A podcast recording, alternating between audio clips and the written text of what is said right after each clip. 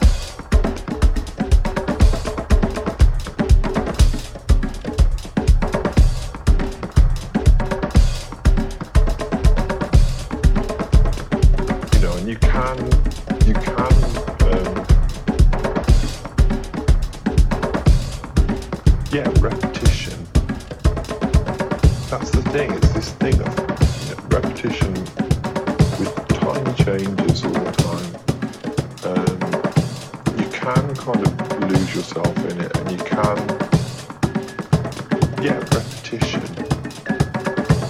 That's the thing, it's this thing of repetition with tiny changes all the time. Um, you can kind of lose yourself